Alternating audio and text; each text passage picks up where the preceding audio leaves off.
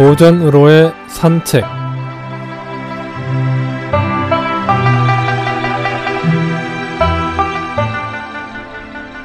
안녕하십니까 김혜영입니다. 오늘은 무항산, 무항심에 대해서 이야기해 보겠습니다.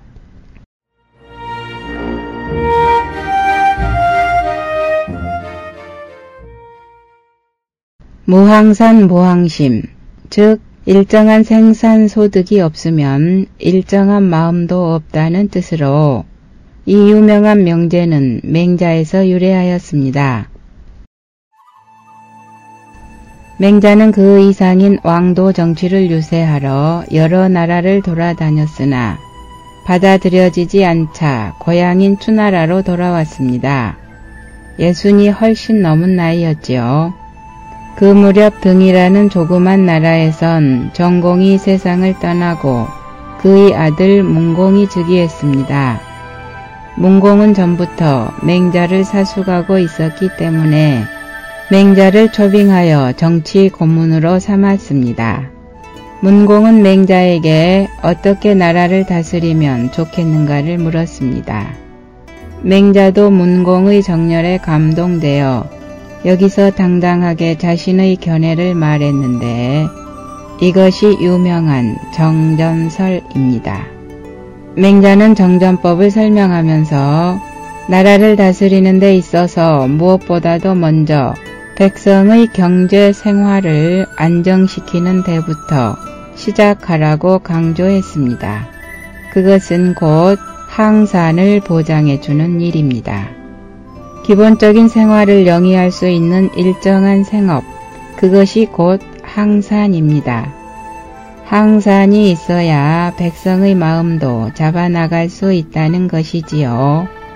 그래서 맹자는 항산이 있는 사람은 항심이 있고 항산이 없는 사람은 항심이 없다고 역설합니다.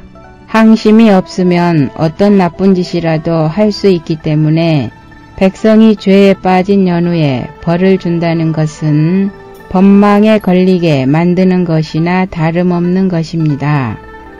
이어 맹자는 항산의 방법을 구체적으로 설명한 다음에 항심으로서 학교에서의 도덕 교육을 강조하고 있습니다. 이 말은 맹자의 등문공 편이나 양해왕 편에서도 나오는데요. 곡간이 찬 연후에 애절을 안다는 말이 있고 사흘 굶어 도둑질 안 할 사람 없다는 말도 있습니다.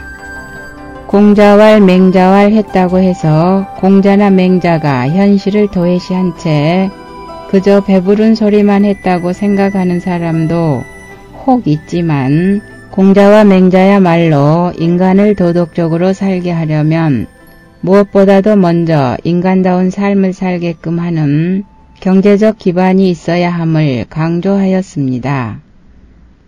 오늘날 가장 이상으로 삼는 국가는 어떤 모습일까요?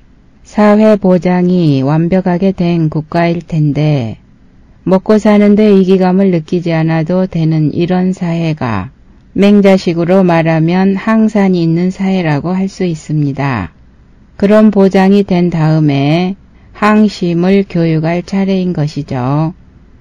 물질적으로만 풍요롭다고 해서 그 사회가 살만한 곳이 되는 것은 아니기 때문입니다.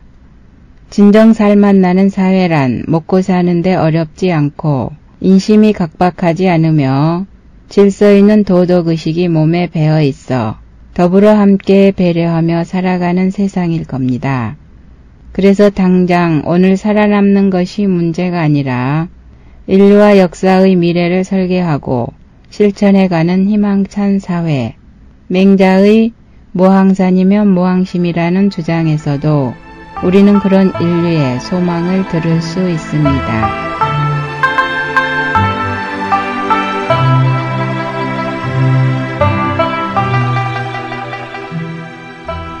오늘은 무항산 무항심에 대해 알아보았습니다. 안녕히 계십시오.